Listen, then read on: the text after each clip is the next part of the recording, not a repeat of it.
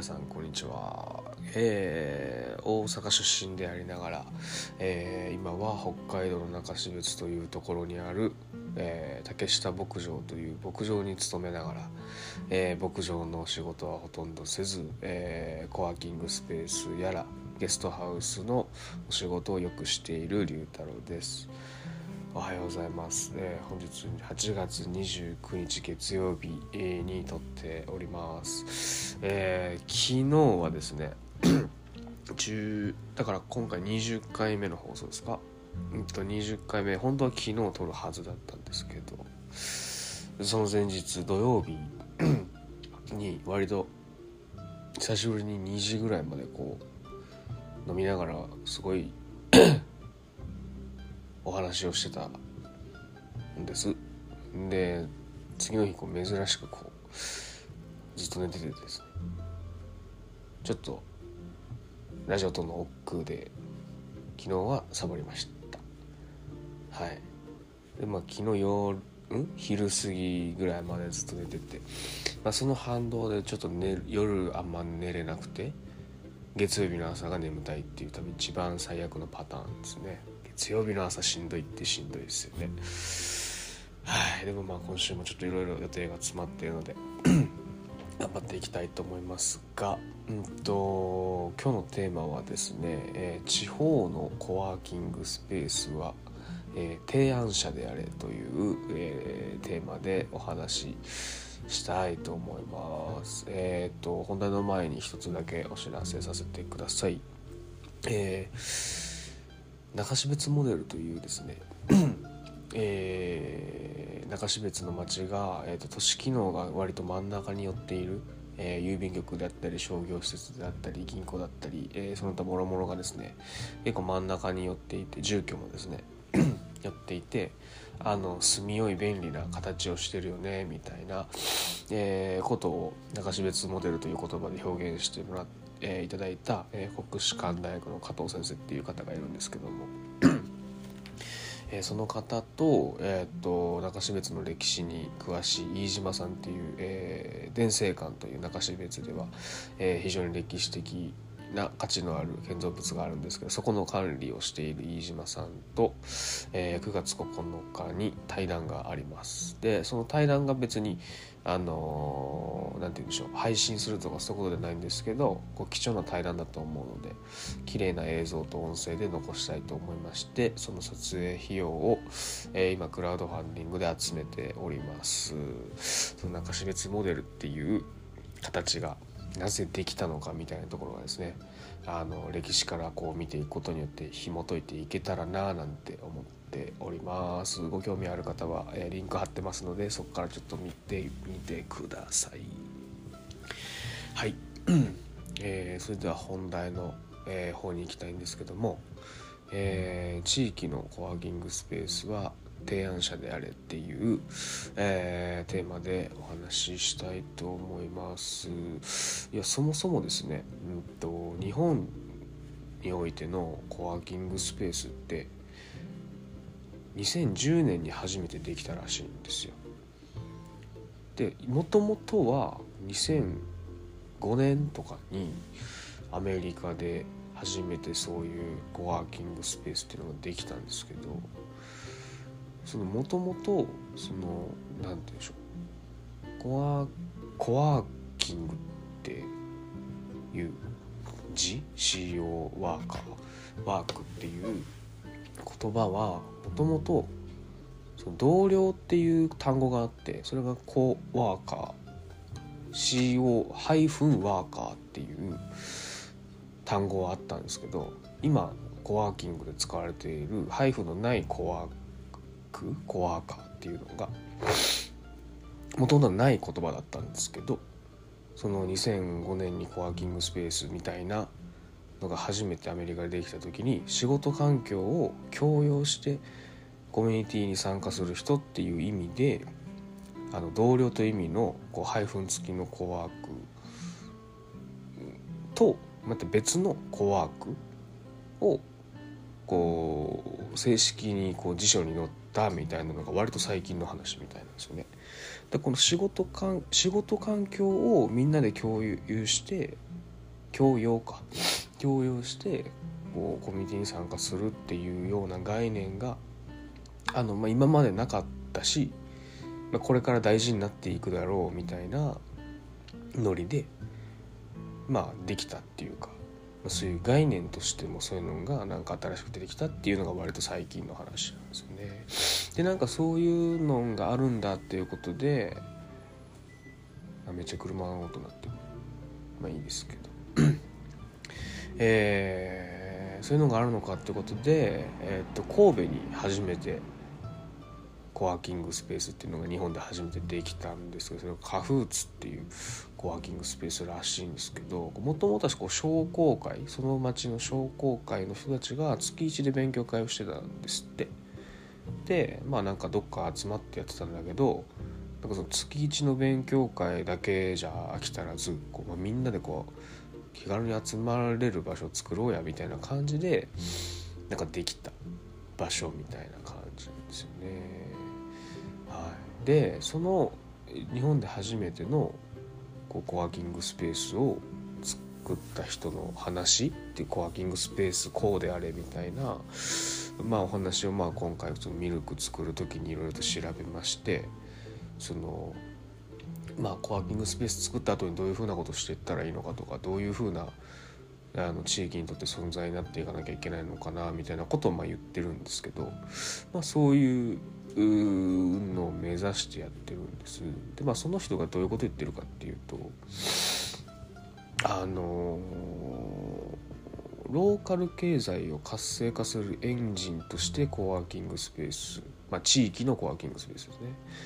えー、は機能するっていうふうに言ってるんですよね。でどういうことかっていうと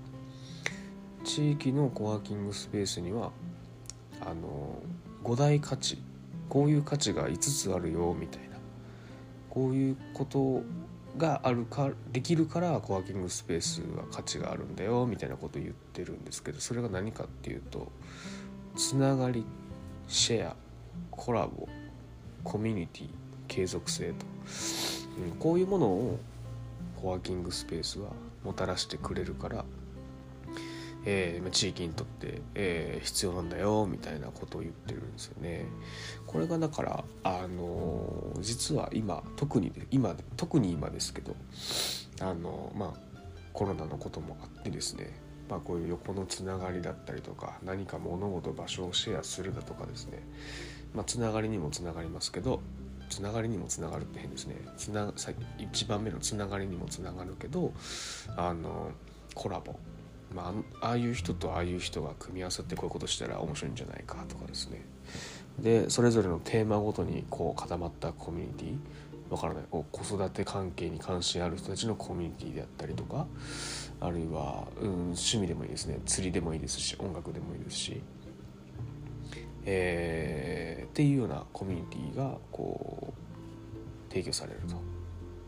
でそれらがぐるぐる回ることによって、えー、継続性みたいなものも、えー、提供されるものであるみたいなことを言ってるんですけど。まああのこのカフーツの人の話はまだ続きがあってですねまあそれはなんとなくわかるじゃないですか。なんか人が集まってこうワイワイする場になってんだったらまあそういうふうになるかなって思うんですけど。まああの場だけ作ってもこうはならない。あるいは遅い。なるのは遅い。ようなまあというふうに僕は受け取ってるんですけどそのコワーキングスペースって別に場所を作るだけではなくてそのでその場所を作って作業スペースをこう提供してあとはあの町の人たち使う人たちでよろしくっていうわけにはいかないといかないと思うんですよね僕もね。でその時にそのコワーキングスペースとして何をするかって、まあ、もちろん集客もするでしょうしあの毎日のお仕事クリーンネスも大事ですしあとはサービス、うんと、フリードリンクの種類ですとか、まあ、なんかそういうのも居心地いい空間を作るためにみたいなことの、え、活動は大事だとは思うんですけどもそれよりももっと根本的なあの機能としてですねさっき言った5つの機能をこう発揮するためにはテーマを提供する。コワーキングスペースが主体を持ってテーマを提供することで価値が機能するっていうふうにこの人言ってるんですよね。ださっきの五大価値っていうのをこう引き出すためには例えばコワーキングスペースが話題を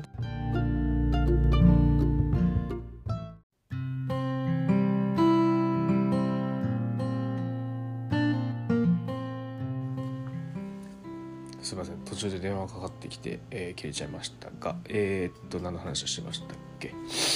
そうコワーキングスペースがテーマを提供することによって、えー、さっきの5大価値、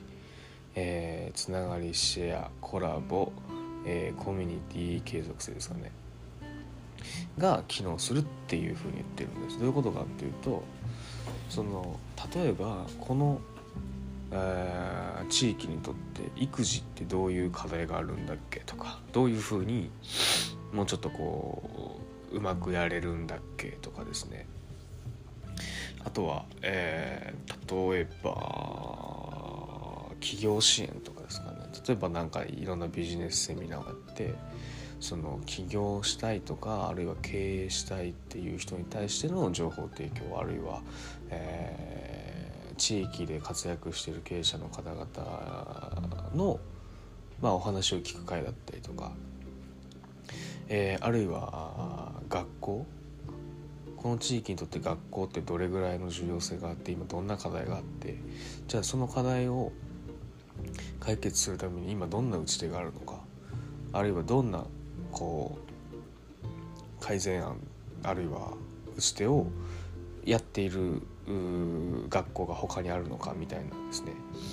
その一歩目これについて考えてみようあるいはこれについて取り組んでみようっていう一歩目をコワーキングスペースがやらなきゃいけない。やらなきゃいけないというかやらやらなきゃいけないですね。っていうふうに言っていて、まあ、要するに、まあ、この指止まれのこのこの指止まれっていう人に、まあ、コワーキングスペースはならなきゃいけない。そこに場があるのであればそこに、うん、とそれに興味がある人が集まるし、えー、同じようなことに関心がある人があの集まってきてこう隣にいたりとかするとその人たちが勝手にこうコミュニケーションをとって、まあ、コラボだったり、えー、あるいはいろんな知識の共有であったりとか、えー、そういうふうに。でその後に、うんと、こういう話だったらあの人も、えー、興味あると思うからっていうのでどんどんつながっていく、えー、みたいにしてこうコミュニティが成熟されていくみたいなその一歩目をこう言い出すのがこうコワーキングスペースの役目なんだというふうに僕は解釈してるんですけど、まあ、場だけ作っておいてそのこの指遠まれっていううん人がそこの場を使って何かするっていうパターンもあるとは思うんですけどまあ何て言うんでしょうまあそれも素晴らしいことだと思いますけどあの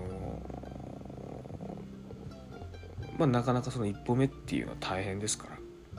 らあの一定のハードルはあると思うんですよ要は。誰かが手指をこう掲げているところに参加するっていう時のハードルと私はこれをやるべきだと思うから指を上げるっていうのでは絶対後者の方が、まあ、できる人は少ないと思います。なのでこうそのコワーキングスペースっていう場をもうこうまあ、活性化させるっていうかコミュニティっていうか、まあ、使う人が、えー、ワイワイしているような場所場を作るのがコワーキングスペースの役目というか仕事ですから